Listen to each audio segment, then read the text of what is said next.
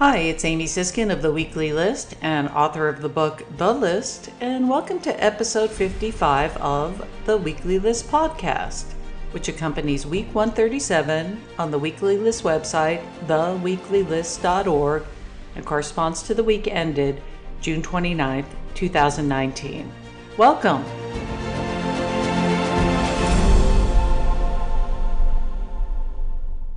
Before we get into this week, I just wanted to give you a short description about the photo that accompanies this week's list that you can find on the website, theweeklylist.org. Initially, the photo we had selected was of Trump and Putin yucking it up at the G20 and joking about Trump, joking that Putin had interfered in our election and about the quote, fake press. We, after further thought, decided to change it up to a photo that circulated this week that is extremely disturbing to look at. Uh, it is of a father and a daughter who washed up on the shore of the Rio Grande, and I just want to tell their story. And first off, the reason we decided to go with this photo, even though it's a disturbing image for us to look at, is we cannot look away but as well, the lists and the podcasts are being archived in the Library of Congress. And it's someday when historians look back at this week, they should remember what we saw and how our country has been impacted. The photo shows a father and a daughter. She's under his shirt.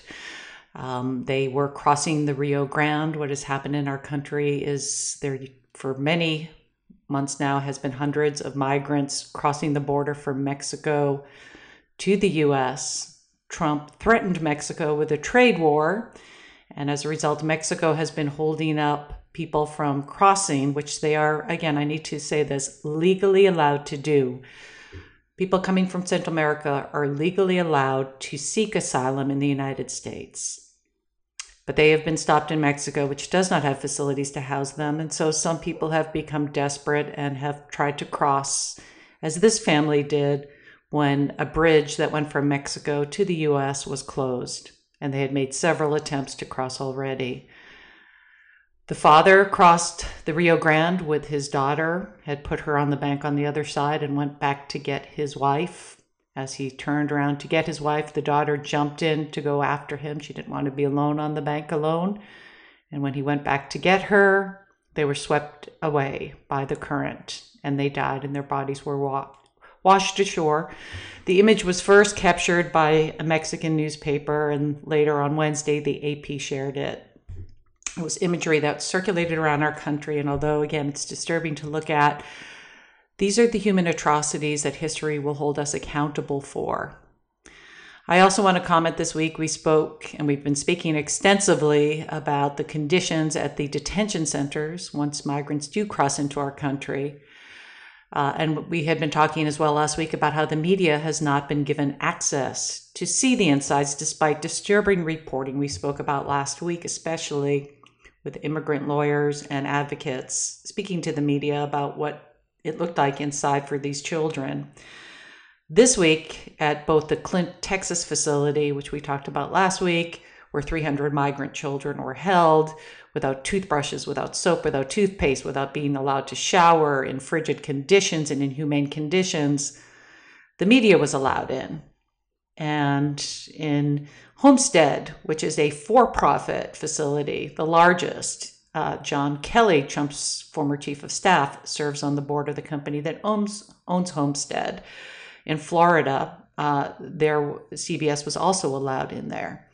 But if you've studied history, um, and I highly suggest if you get to go to Europe, there's to see Prague, um, now in the Republic of Czechoslovakia.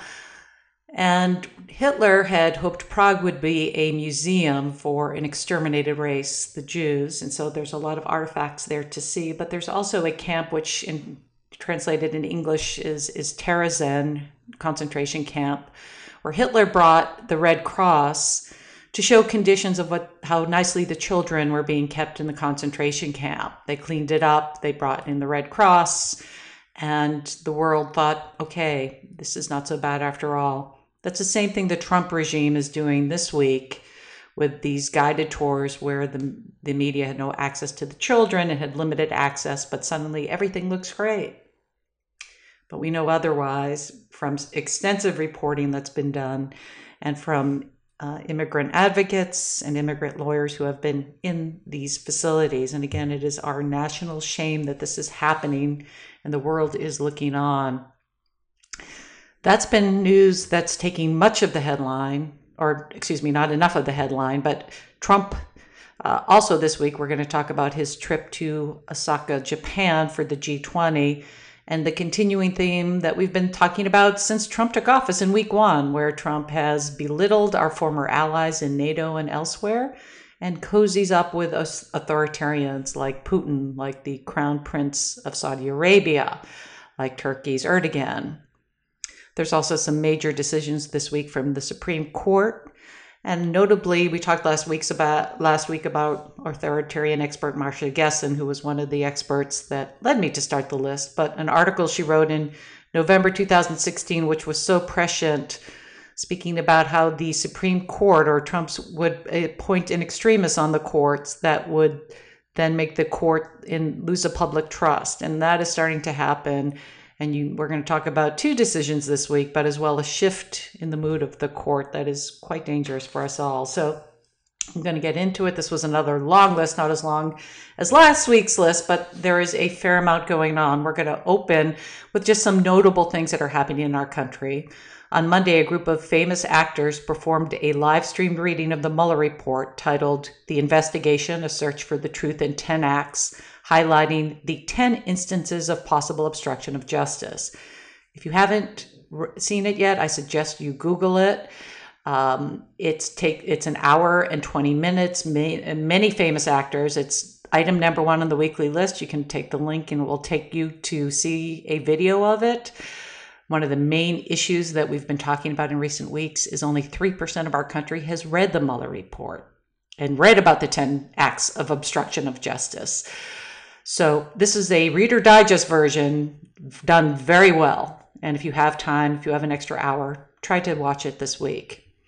On Sunday, popular knitting website Ravelry, which has more than 8 million users, said in a statement it is banning sharing posts of support for Trump, saying support for Trump and his, in his administration is, quote, undeniably support for white supremacy.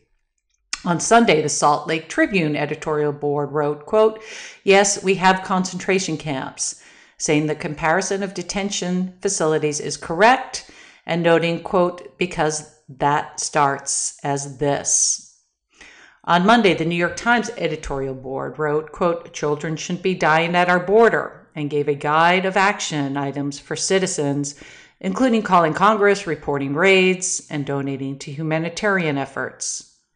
When I say reporting raids, don't forget last week we talked about Trump saying he was going to round up, quote, millions and have them deported.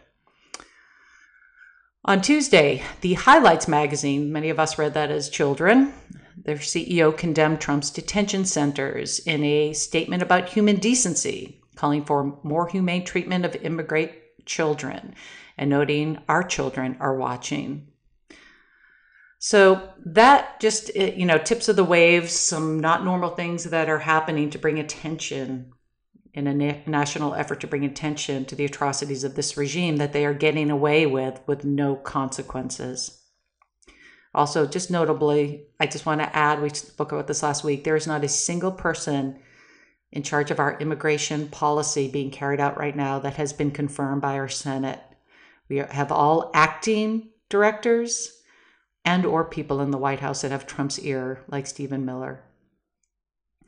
On Saturday, as we start the week, Trump accused the media of misreporting on Iran. Remember last week we almost went to war with Iran? Uh, tweeting, quote, I never called the strike against Iran back, as people are incorrectly reporting. I just stopped it from going forward at this time. On Saturday, and we talked about this story last week, the Oregon Capitol was closed um, again, there were a number of GOP senators that walked out and went over state lines to Idaho so they wouldn't have to vote on climate change um, legislation. The Oregon Capitol was closed over a possible militia threat from right wing protesters a day after Kate Governor Kate Brown sent the state police to round up GOP lawmakers who walked out over the climate change bill. On Tuesday, as the walkout by GOP state senators entered its sixth day, Democratic Senator Senate President Peter Courtney gave assurances that the climate change bill would not move forward if they returned. So look how the Republicans are able to do that and get away with it. And look how little we've been doing. We bring our butter knives to the gunfights as Democrats to hold Trump accountable. On Sunday, and eh, you know, I just want to step back and say this really isn't even about left and right anymore, folks. This is about saving our democracy and becoming an authoritarian state. And anybody who is not speaking up now against these atrocities is silently complicit in what is happening. It's important to remember that in history. On Sunday, Trump repeated his threat that deportations were only being delayed, tweeting, quote, I want to give the Democrats every last chance to quickly negotiate, adding, two weeks and a big deportation begins, exclamation point.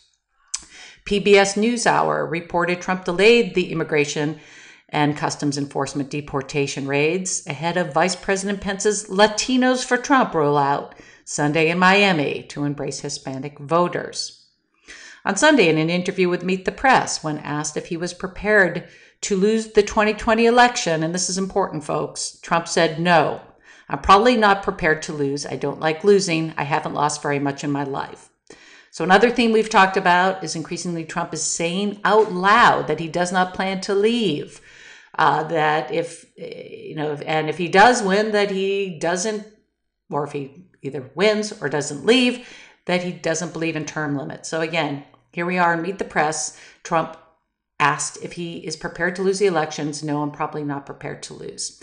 Trump also said he did not believe the 2016 vote count. We're, we're back to 2016 saying, quote, I'll say something that again is controversial. There were a lot of votes that I don't believe, adding there was much illegal voting. And folks, this is where I scream to you all 2020 is not going to be a fair election. And if Trump does lose, he's not going to leave. He's going to say there were illegal votes. He controls much of our judicial system now. We need to have impeachment hearings. Trump also said if Democrats start impeachment, quote, I think I win the election easier, adding I did nothing wrong, so impeachment's a very unfair thing because nothing that I did was wrong. When asked if he had given any thought to his presidential library, at first Trump said, I'm so busy, then suggested it might be at one of his properties. Trump said he had a quote, great conversation with Saudi Crown Prince MBS on Friday and defended the partnership, saying, quote, I'm not a fool, and repeated a lie that Saudi Arabia is buying 400 billion worth of US goods. That's again uh, an overinflation by about 400 times. But don't forget, last week, a UN human rights investigation found that Saudi Arabia was involved in the killing of journalist Jamal Khashoggi. Trump also said his regime is doing a quote fantastic job at the border and when asked about hurting migrant children blamed Democrats saying if they changed the asylum law everything would be solved immediately. NBC News host Chuck Todd, who conducted the interview, was heavily criticized for softball questions and for not pushing back on Trump for his numerous lies during the interview, including the millions of illegal votes in 2016. We're still talking about that. Similar to his ABC News interview in week 136, Trump's NBC News interview was a rating disappointment and drew in just 3.1 million viewers, fewer than the ABC News at 3.9 million. On Sunday, Vice President Mike Pence told Face the Nation the conditions for children at some de- detention centers are heartbreaking and unacceptable, but blamed Democrats for lack of funding. On Sunday, the sheriff of Hidalgo County, Texas, said four bodies, including a young woman, a toddler, and two infants, were found on the Texas Mexico border. The four appear to have died from dehydration and heat exposure. The bodies were found close to where a section of Trump's wall is set to be erected. The FBI will take the lead on the investigation. And just to be clear, folks, these are not the same bodies as the ones pictured with this week's list. These are additional bodies. On Monday, NBC News reported in a private Facebook page uh, in a private Facebook post, Justice Department lawyer Sarah Fabian defended herself, saying the viral video of her last week was selectively edited and gave false impression of her appearance in court, where she had said that the children were in safe and sanitary conditions in Clint, even though they weren't given toothbrushes and soap. She also said she had reportedly been getting death threats since her defense of the Trump regime not supplying basic hygiene products. On Wednesday, AP reported the bodies of, and this is the picture that I that is posted. The bodies of a Salvadorian man and his 23 year old daughter were found on the banks of the Rio Grande. The AP released the photo to the American public, which was widely circulated. The girl was tucked under her father's shirt with her arms grasped around his neck, indicating she clung to him as they drowned. The bodies were found on Monday when Mexican newspaper La Jornada circulated the photo. The family sought asylum in desperation when the bridge in Mexico was closed. Oscar Alberto Martinez Ramirez swam across the river with his daughter, left her on the bank on the other side, and then went back for his wife. The girl jumped in after him, and both were swept by the current. On Wednesday, Fox News host Shep Smith got emotional discussing the deaths and the migrant crisis, saying, quote, the process of presenting yourself at the border has changed. There's not adequate anything for anyone. On Thursday, Ken Cuccinelli, the acting director of ICE, told CNN that Martinez was to blame for his daughter's drowning death, saying they should have sought asylum legally. I just need to point out here they did. Um, asylum seekers from Central America are allowed to go to our border and present themselves. They were not given that opportunity because of what the Trump regime is doing. On Wednesday, employees of Wayfair Furniture walked out over the company's sale of 200,000 of beds to a government contractor, BCFS, which operates shelters for migrant children on the southern border. The employees said in a letter, we quote, want to be sure Wayfair has no part in enabling, supporting, or profiting from this practice.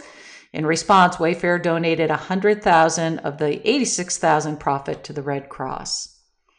On Monday, AP reported the government moved roughly 270 of the 300 migrant children at the Clint, Texas facility to other facilities after media scrutiny about inadequate food, water, and sanitation. Representative Veronica Escobar, who was briefed by Custom and Border Protection, said some of the children will be moved to a Border Patrol Station 1 in El Paso. One advocate said conditions were not necessarily better there. On Tuesday, CNN reported 100 migrant children are being moved back to the controversial facility in Clint, which lawyers, doctors, and advocates warned has major health and hygiene problems. Remember, last week we talked about the guards wearing masks to prevent them from being sick. And photos this week circulated of, of Anne Frank, rem- reminding us that she did not die from being gassed at concentration camps. She died from disease at concentration camps. On Tuesday, NBC News reported Customs and Border officials said the agency was not running low on supplies in response to citizens looking to donate hygiene products and food to detention centers after last week's reports. The officials added the CBB, CBP is looking into the possibility of accepting donations in the future, but for now, we're using operational funds to provide things, but those things are available now. On Tuesday, New York Times reported John Sanders, the acting commissioner over the Customs and Bureau Protection Agency, is expected to resign amid public outcry over the mistreatment of migrant children. Sanders, who has led the agency since Trump tapped Kevin McAleenan, who previously held the role, to replace Secretary Kirstjen Nielsen as Homeland Security head in week 126. So he's been there for 13 weeks, excuse me, 11 weeks. On Wednesday, NPR reported in sworn declarations immigration rights lawyers who conducted interviews of the migrant children described the conditions in the Clint detention station as inhumane. The lawyers described tearful, malnourished children who reeked of filth and were jammed into frigid, overcrowded conditions and were not allowed to bathe, clean their clothes, or have access to hygiene reporter, by hygiene products. However, when NPR and other reporters were given a tour of the facility on Wednesday, they were given a vastly different showing of an orderly, clean facility with pantry stocked with snacks. Officials claimed the children could shower.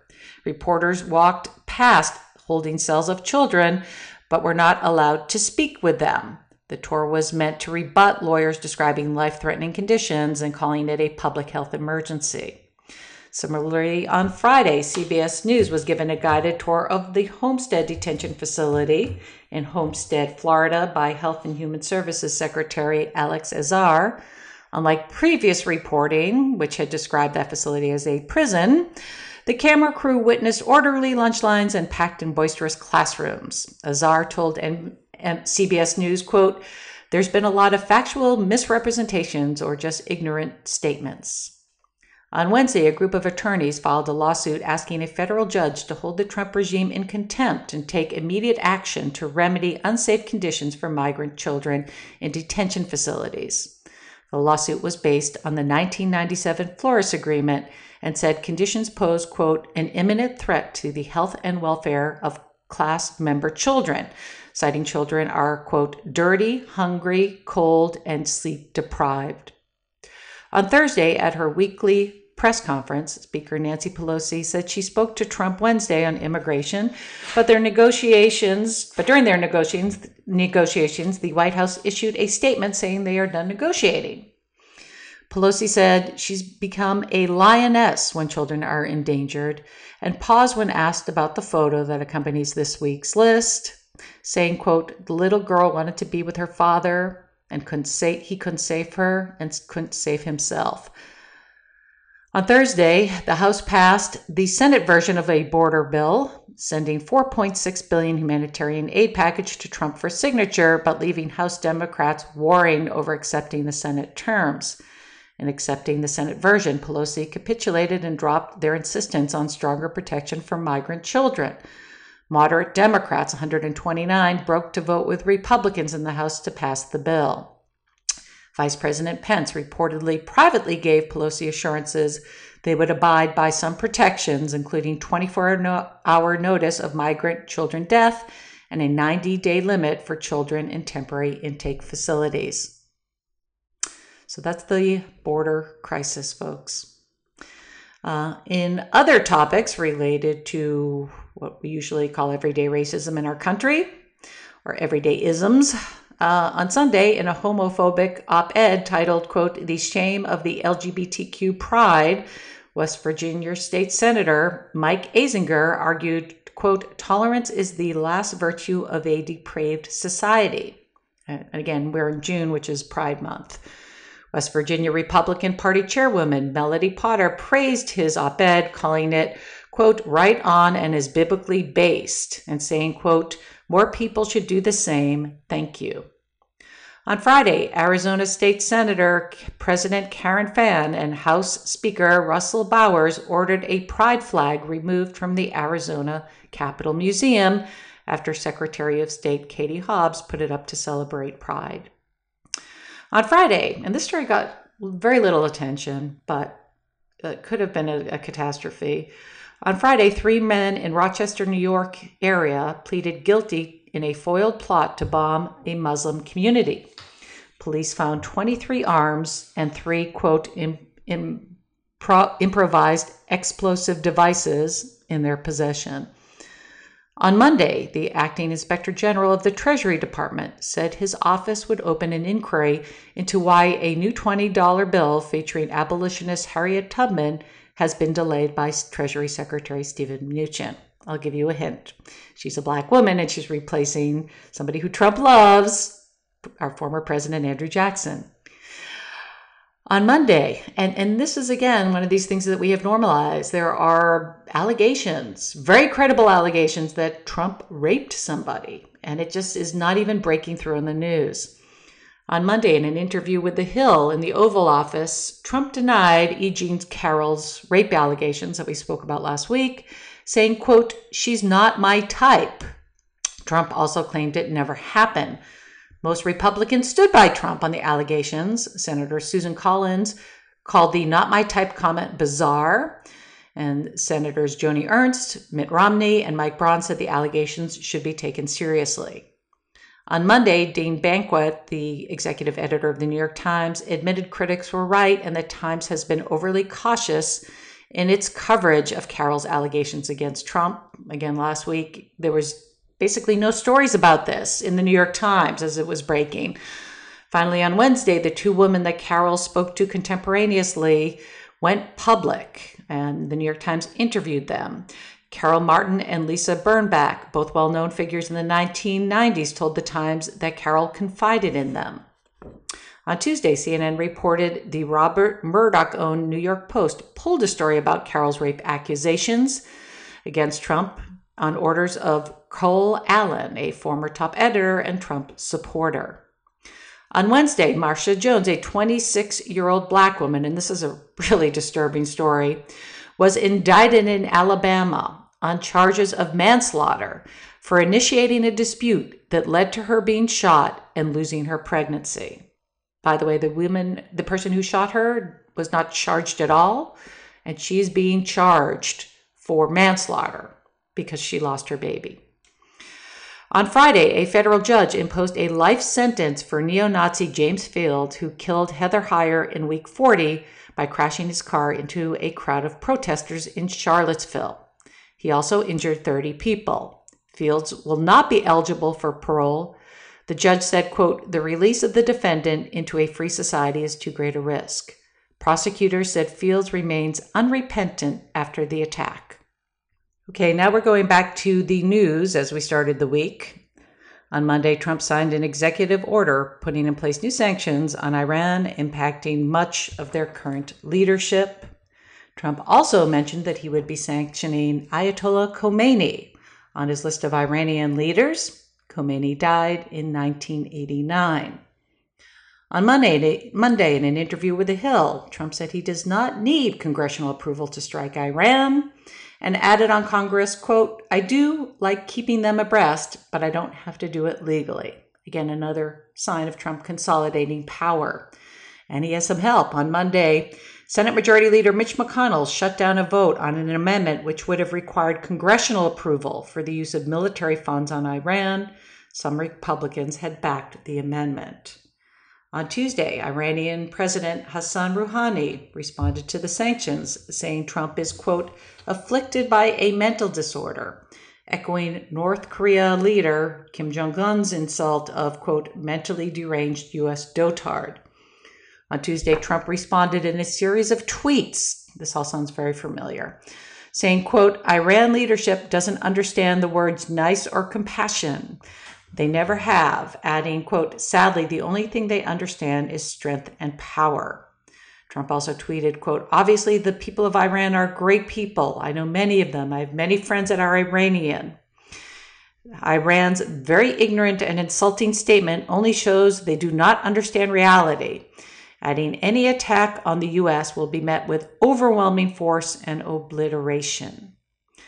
On Tuesday, when Trump was asked by reporters in the Oval Office about his exit strategy if Iran, if he goes to war with Iran, he responded, quote, You're not going to need an exit strategy. I don't need an exit strategy.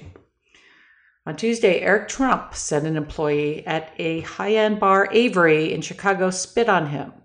Chicago Police Department officers were on scene assisting with the federal authorities.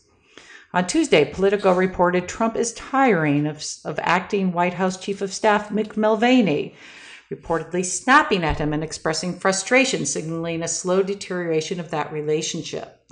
Trump also does not like to hear bad news, which, Mulvaney must deliver. But as his third chief of staff, Trump is unlikely to fire him in the short term. Trump is said to like the flexibility of having staff in an acting role. And this is where I remind you of how many staffers are either unfilled or filled by acting, including everybody working on immigration, and have not undergone the Senate confirmation process. On Tuesday, Trump named Stephanie Grisham, First Lady Melania Trump's communications director, who has been with Trump since 2015, to be his third press secretary in less than three years. Grisham was also named communications director, a role vacant since Bill Shine left in March. She is one of the last remaining members of the Trump campaign still serving in the White House. On Tuesday, the Washington Post reported that while press secretary for the Republican majority in the Arizona House of Representatives, Grisham took away a reporter's access to the floor after critical coverage. On Tuesday, some 50 reporters showed up to toast Sarah Sanders at her going away party at Rare Steakhouse. One reporter told the Times, quote, You'd better not say I was here. Notably, as press secretary, Sanders went more than 100 days without giving a press briefing. Again, a reminder, folks, we've had two White House press briefings so far in 2019. This was also something in Masha Gessen's article in November 2016 that she reminded us and actually presciently warned us about that the idea of a daily press briefing was a norm, not a law. And here we are.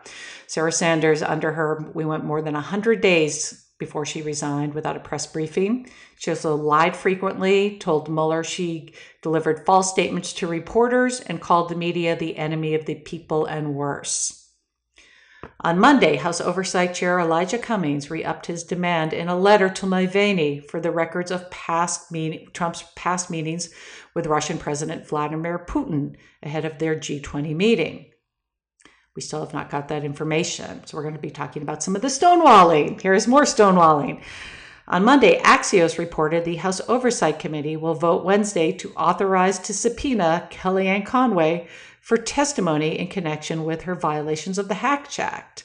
On Monday, Conway said on Fox and Friends of calls for her firing, quote, they want to put a big roll of masking tape over my mouth and, quote, chill free speech because they do not know how to beat Trump. On Monday, White House counsel Pat Cipollone said in a letter to Chairman Cummings that Conway would be barred from testifying before Congress, quote, in accordance with long-standing precedent of executive privilege. Henry Kerner of the Watchdog Special Counsel, who was a Trump appointee, testified that Conway's actions created an, quote, unprecedented challenge to enforce ethics citing her repeated violation and her, quote, unrepentant attitude. On Wednesday, the House Oversight Committee voted 25 to 16, with Representative Justin Amash joining Democrats to subpoena Conway. On Monday, House Judiciary Chair Jerrold Nadler said Annie Donaldson, Don McGahn's former chief of staff, will testify before his panel after being subpoenaed. Due to her pregnancy, testimony may be slightly delayed. On Monday, Representative Jim Himes, a senior member of the House Intelligence Committee, came out for impeachment, tweeting, quote, There are moments for clarity and conviction. This is such a moment. The count stood at 80. On Tuesday, the Huffington Post reported as pressure for impeachment grew, House Democrat, Democratic House leaders convened a closed door meeting with members to show the perils of impeachment with polls in 50 battleground districts. Members expressed that Democrats were coming around to impeachment.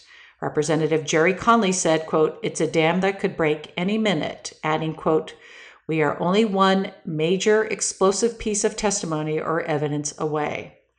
One member said some representatives are looking to craft a message around, quote, aggressive oversight and accountability for 2020, citing evidence that voters in moderate districts support that. On Monday, House Oversight filed a contempt report against Attorney General William Barr and Commerce Secretary Wilbur Ross for refusing to turn over subpoenaed documents about the citizenship question. On Tuesday, the House Oversight Committee released a transcript of an interview with James Uth- Uthmeier, a former senior Commerce Department official, on adding a citizenship question to the 2020 census. Commerce Department lawyers instructed him, he was a senior advisor to Secretary Ross, not to answer questions about his conversations with Ross. He refused to answer more than a hundred questions. So again, all sorts of stonewalling, folks. The Trump regime is is not is not cooperating on anything. On Tuesday, the Wall Street Journal reported House Intelligence Committee interviewed Georgi Rishtalsky, I'm sorry, I'm mispronouncing that, a Georgian American businessman who pitched a proposal to build a Trump Tower Moscow in 2015 to Michael Cohen. He told the journal during his eight hours of questioning, he was asked about his proposal, his interactions with the Trump organization, and his reference to a compromising tape of Trump, which he told the panel does not exist. The Mueller report details his meetings with Cohen. He told the journal that Cohen, quote, was always keeping options open and they had several conversations about the Trump Tower Moscow project. He forwarded a design of the tower sent by Cohen, saying, quote, if we could organize the meeting in New York at the highest levels of the Russian government and Mr. Trump, the project would get worldwide attention. So again, that was testimony on Tuesday before the House Intelligence Committee. On Tuesday, the House Judiciary Committee and Intelligence Committees announced that, pursuant to a subpoena, Robert Mueller had agreed to testify before both panels in open session on July 17th. The committee chair said, quote, Americans have demanded to hear from him directly on, quote, Russian attacks of democracy and Trump and his associates' obstruction of the investigation. So that is scheduled for July 5th, July 17th. This is where I back off and say, if we get that, we can all celebrate. I am very pessimistic, given all the other items I just read to you on the list, that the Trump regime will let that happen. If it does, it's going to be a turning point. On Wednesday, Politico reported the two House committees also plan to call Mueller's deputies to publicly testify, including Andrew Weissmann, Andrew Goldstein, Jeannie Rhee, and Michael Dreeben. On Wednesday, on Fox and Friends, uh, co-host Brian Kilmeade expressed doubt about Mueller, saying, quote, I don't think he knows the details of the Mueller report, and likened Mueller to the King of England, saying, quote, he assigns the people. On Wednesday, Trump called into Fox Business host Maria Bartiromo's show instead of the Mueller testifying, quote, it never ends, adding, quote, we had no obstruction, we had no collusion. Trump repeated his false refrain, quote, there was no obstruction, there was no collusion, adding, crime on the other side, that should be investigated. Quote, you, you had people spying on my campaign. It's real simple. On Wednesday, Politico reported pro-impeachment Democrats hope Mueller's report in a, Mueller's testimony in a public forum detailing his report will be a breakthrough in building public support. Just an estimated 3% of Americans have read the 448 page Mueller report, which is laden with footnotes and legalese. Impeachment supporters hope public testimony will drive more members of Congress off the fence. On Wednesday, Trump sent a series of tweets before the first Democratic debate and while heading to the G20 in Osaka, Japan, telling his supporters who follow who to follow, adding, quote, sorry, I'm on Air Force One off to save the world. So he was telling them who to follow during the Democratic debates, which happened on Wednesday and Thursday. Trump attacked Democrats, tweeting, quote, according to fake news and low ratings CNN, Democrats say hearings could change impeachment debate, adding, quote, they are hoping that yet another do-over. Trump also tweeted, quote, no collusion, no obstruction, adding, quote, Mueller said he was done after his last nine-minute news conference, as later corrected, quote, and now Dems want to give it another try. Does it ever end? Trump questioned why House Democrats are not calling, quote, Comey, Brennan, Clapper, Page, and her FBI lover, whose invaluable phone records were illegally deleted, Crooked Hillary, Podesta, Ohr and Nellie. Trump tweeted, These people have, quote, leaked, lied, and did so many other terrible things, saying they are not called, quote, because it is a rigged Democrat con game, and the fake and corrupt media loves every minute of it. Trump blamed passage of the super predator crime bill on Joe Biden, Bill Clinton, and quote, crooked Hillary Clinton, which he said inflicted great pain on many, including African Americans. Trump was also for that crime bill. So these are just all of him spewing out tweets on Wednesday as he headed to the G20. Uh, on Wednesday, a half hour into the Democratic debate, which Trump told us he was off to save the world and he wouldn't be tweeting about, uh, Trump tweeted in capital letters, boring exclamation point. Trump also tweeted about a technology glitch, saying, quote, NBC News and MSNBC should be ashamed of themselves, adding, truly unprofessional and only worthy of fake news organization. On Thursday, after the second Democratic debate, where Kamala Harris, a black senator, notionally won the debate, bots amplified a far right conspiracy saying Harris is not black and is not a U.S. citizen. Donald Jr. also tweeted and later deleted a tweet saying Harris is not black, tweeting, Is this true? Wow. The conspiracy is reminiscent of birtherism attacks on former President Obama, which Trump espoused. On Thursday, Twitter announced it will place a disclaimer on tweets sent by Trump and other leaders, which really they just mean Trump, um, that break the company's rules. Twitter has argued these tweets should remain up since they serve the public interest.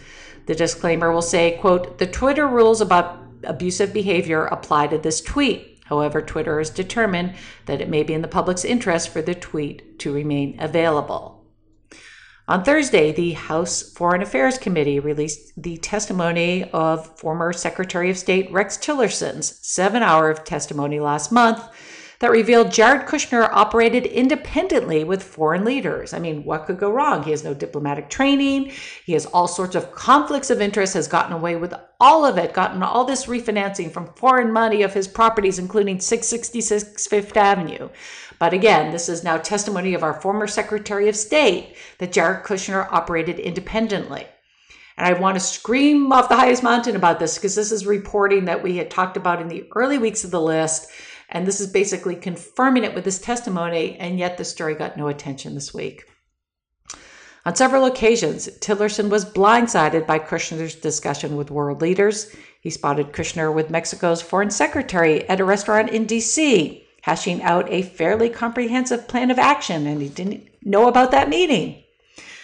This is also important. Tillerson was surprised by the 2017 Gulf crisis, in which the U.S. sided with Saudi Arabia and the UAE over Qatar.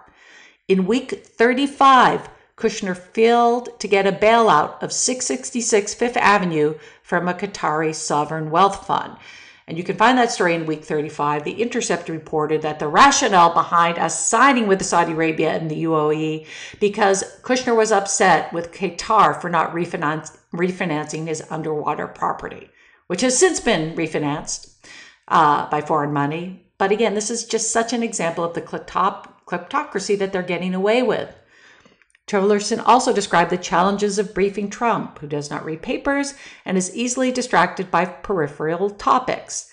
Tillerson said it was his choice to reduce media access to the State Department. On Thursday, in an interview with BBC, the Dalai Lama said Trump's time in office was defined by a quote, lack of moral principle. In contrast, the Dalai Lama said he had no worries about Trump's presidency in 2016. The Dalai Lama is concerned with Trump's withdrawal from the Paris Accord and the migrant crisis, saying, quote, When I saw pictures of some of those young children, I was sad. America, you should take a global responsibility. On Tuesday, Judge Emmett Sullivan rejected a DOJ motion for an appellate court to re examine his ruling on, the, on the Emoluments Clause lawsuit brought by 200 Democrats in Congress, saying it can move forward. So now we're going to talk about some of the things happening in the courts this week. On Tuesday, a federal appeals court said a lower court in Maryland should examine new allegations that the Trump regime had a discriminatory intent on wanting to add a citizenship question to the 2020 census.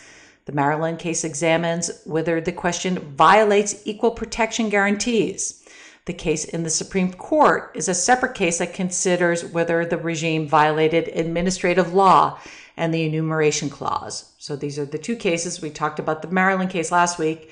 The federal appeals court now is telling Maryland it should re examine the allegations. On Tuesday, the Department of Justice filed a civil complaint against Trump adversary Omarosa, remember her? Saying she failed to file a disclosure, a financial disclosure report after she was fired in late 2017. This is when me, the narrator, reminds you of how many people in the Trump regime that are still there now have improperly or delayed filed their, filing their financial disclosure report including but not limited to Ivanka, Jared Kushner, Elaine Chao, Betsy DeVos, Wilbur Ross, etc., etc., let alone all the people who have left and not filed. In a statement, Omarosa's um, lawyer, John Phillips, said the allegations are untrue and that Trump's White House had chosen to, quote, abuse the process and to use Department of Justice to carry out retaliation. And I want to remind you now they're going after Omarosa, but his Department of Justice last week spared Paul Manafort from going to Rikers. So again, our DOJ is under the control of Donald Trump. On Wednesday, Politico reported former FEMA director Brock Long has repaid just 2% of the 151,000 of taxpayer monies. A Homeland Security Department Inspector General probe found he spent for personal use. On Thursday, Paul Manafort pleaded not guilty in New York Supreme Court to state fraud charges brought by the Manhattan District Attorney's Office, the third criminal case he has faced in recent years. The state case, which was brought just after his sentencing in March, could be possible test for double jeopardy, which his attorney said he will file a motion, a motion claiming a Trump pardon would not apply to state crimes, which is why Cyrus Vance, the Manhattan DA, filed these charges after Manafort was sentenced. On Thursday, the Supreme Court, two major rulings on Thursday. The Supreme Court ruled 5 4 along partisan lines to bar federal court challenges to partisan gerrymandering, the practice of state legislatures in power drawing voting maps to help its candidates. Chief Justice John Roberts, who wrote the majority opinion, has long argued that politics could play a role in drawing election districts and that the judicial branch should not second guess lawmakers' judgment. Justice Elena Kagan delivered an impassionate dissent for the four liberal judges from the bench she said with deep sadness, saying the practice of gerrymandering imperil our system of government. Kagan also wrote, quote, part of a court's role in that system is to defend its foundations. None is more important than free and fair elections. Adding the rule had taken away the remedy for escalating partisan manipulation. Um, again, I just want to point out just some background here. Roberts has been waiting for this opportunity to have a majority.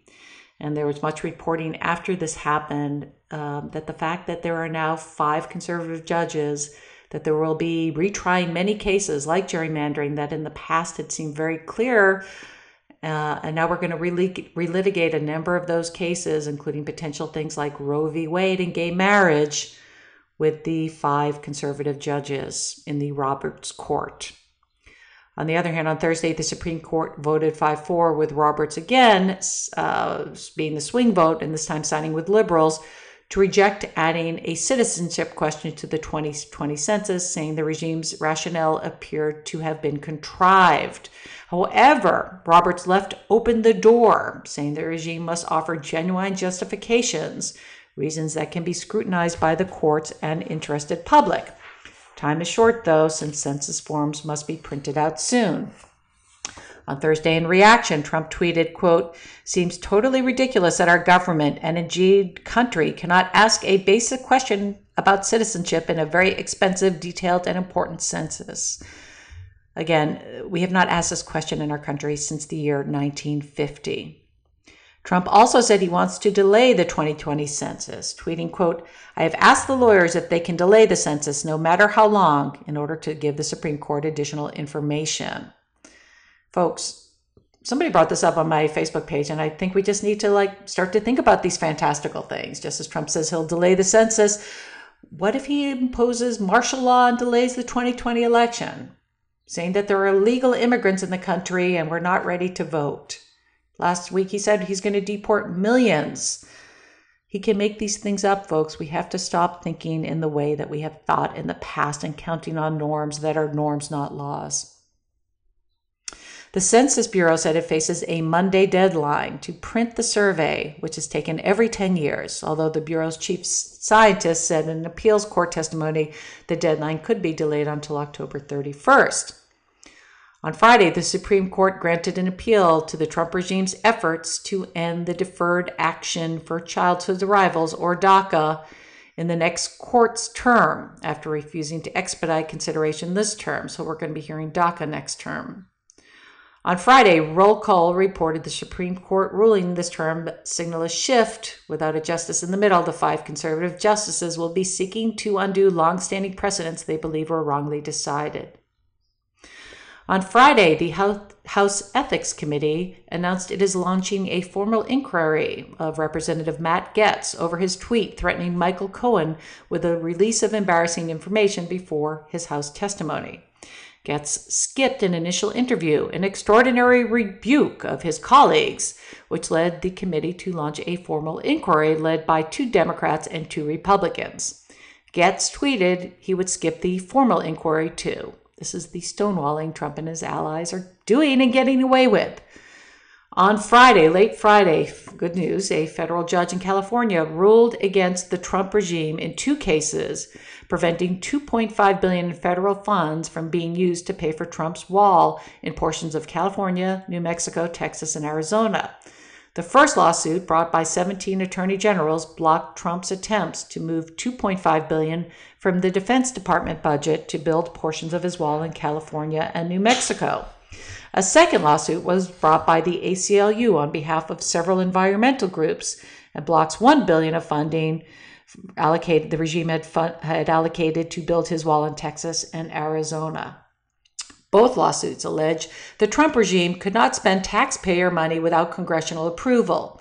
The judge found, quote, no new factual or legal arguments persuade the court of the Trump regime's analysis. On Wednesday, in a series of tweets, Trump attacked Megan Rapinoe, the U.S. co captain of the women's national soccer team, which was playing at the Women's World Cup in France. Trump's tweets were sparked by her saying, No, I'm not going to the White House, adding, We're not going to be invited. I doubt it. She also said she would not join her team in singing. She also has not, not joined her team in singing the national anthem since Trump has taken over. Trump tweeted, Women's soccer player MP just added that she is not going to effing White House if we win, adding Megan should win first before she talks. Finish the job. Trump initially spelled Rapinoe's name and used an incorrect Twitter handle, but later deleted the tweet and corrected it. Trump also cr- criticized the NBA, which now refuses to call owners owners, he said, for not coming to the White House. Trump also tweeted. So again, I just want to point out like this is happening on Wednesday as he's about to leave for the G20. This is what the leader of our country is tweeting about. Trump also tweeted, quote, "We haven't invited Megan or her team, but now I am inviting the team, win or lose." Adding, Megan should never disrespect our country, the White House, or our flag. And, you know, again, we wouldn't expect this kind of behavior from middle school students. He's, he's tweeting about Win or lose now, I'm going to invite them just to spite her. On Friday, Megan scored two goals in the U.S. team's 2 1 victory over France uh, in the quarterfinals in Paris. She also accepted an invitation from Representative Alexandra Ocasio Cortez to visit the Capitol instead. On Monday, Bloomberg reported Trump privately discussed the idea of ending the Japan Defense Pact, signed after World War II, with confidants before claiming it is too one sided. On Wednesday, before heading to the G20 summit in Japan, Trump questioned the treaty on Fox Business, saying if Japan is attacked, quote, we will fight World War III, but if they but if we are attacked, quote, they can watch on Sony television. Trump also berated China over stalled talks falsely claiming, quote, don't let anyone tell you China is not paying for it. China's paying for it, adding, we're not paying for any of it.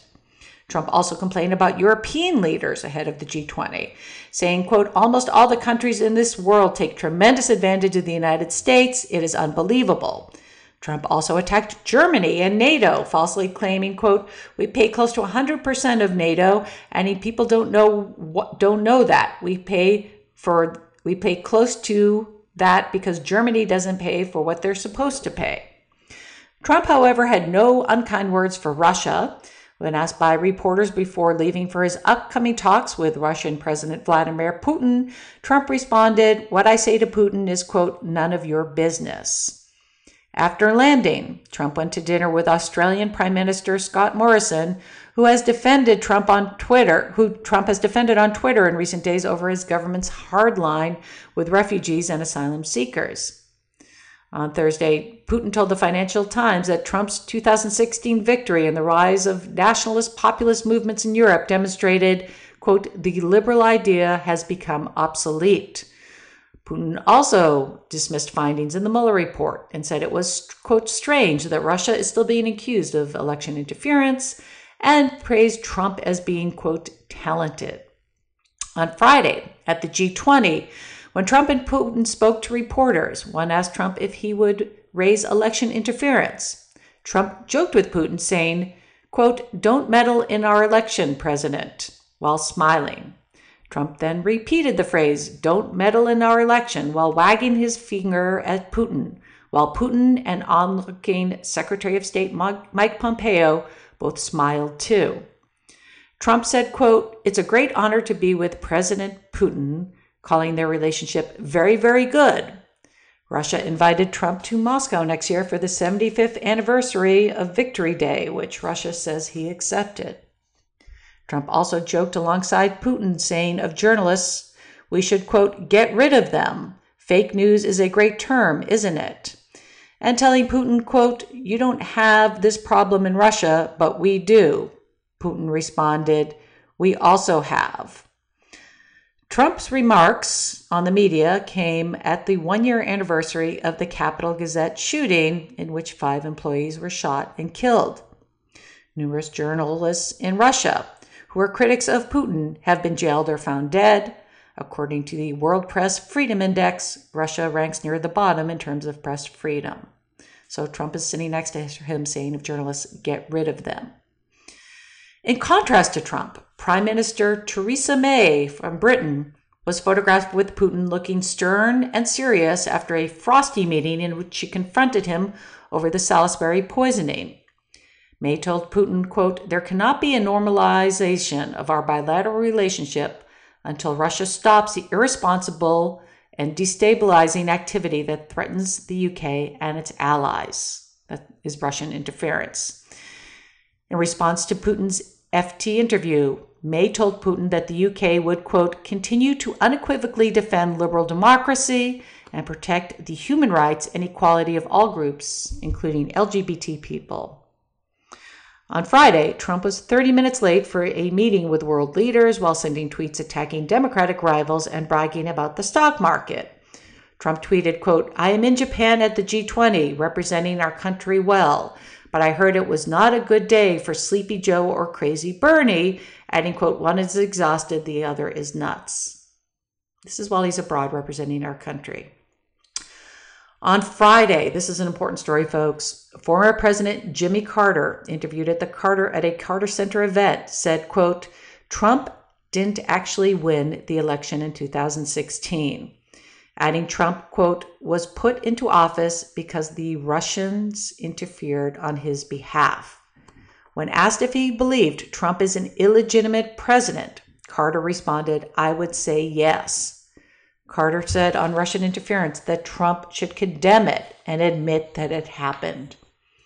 On Saturday, when asked about Carter's comments, Trump told reporters at the G20, quote, Look, he was a nice man. He was a terrible president, adding he's a Democrat and it's typical talking point.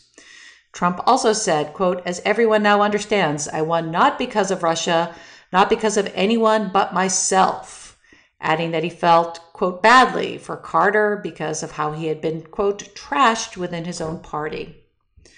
On Friday, the New York Times reported that other than Putin, Trump met privately with only one leader, Saudi Arabia Crown Prince MBS, at the G20, despite the United Nations report in week 136 on the murder of Jamal Khashoggi.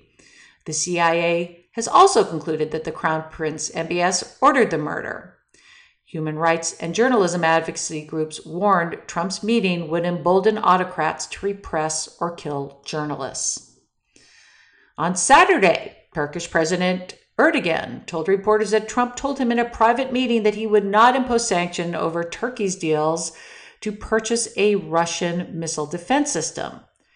Trump's deal seemed to conflict with the Pentagon, which threatened to move industrial operations to other countries unless Turkey gave up its plans to purchase the Russian surface to air missile defense system. So, again, this is Trump's pattern of cozying up with these authoritarian leaders and berating our allies.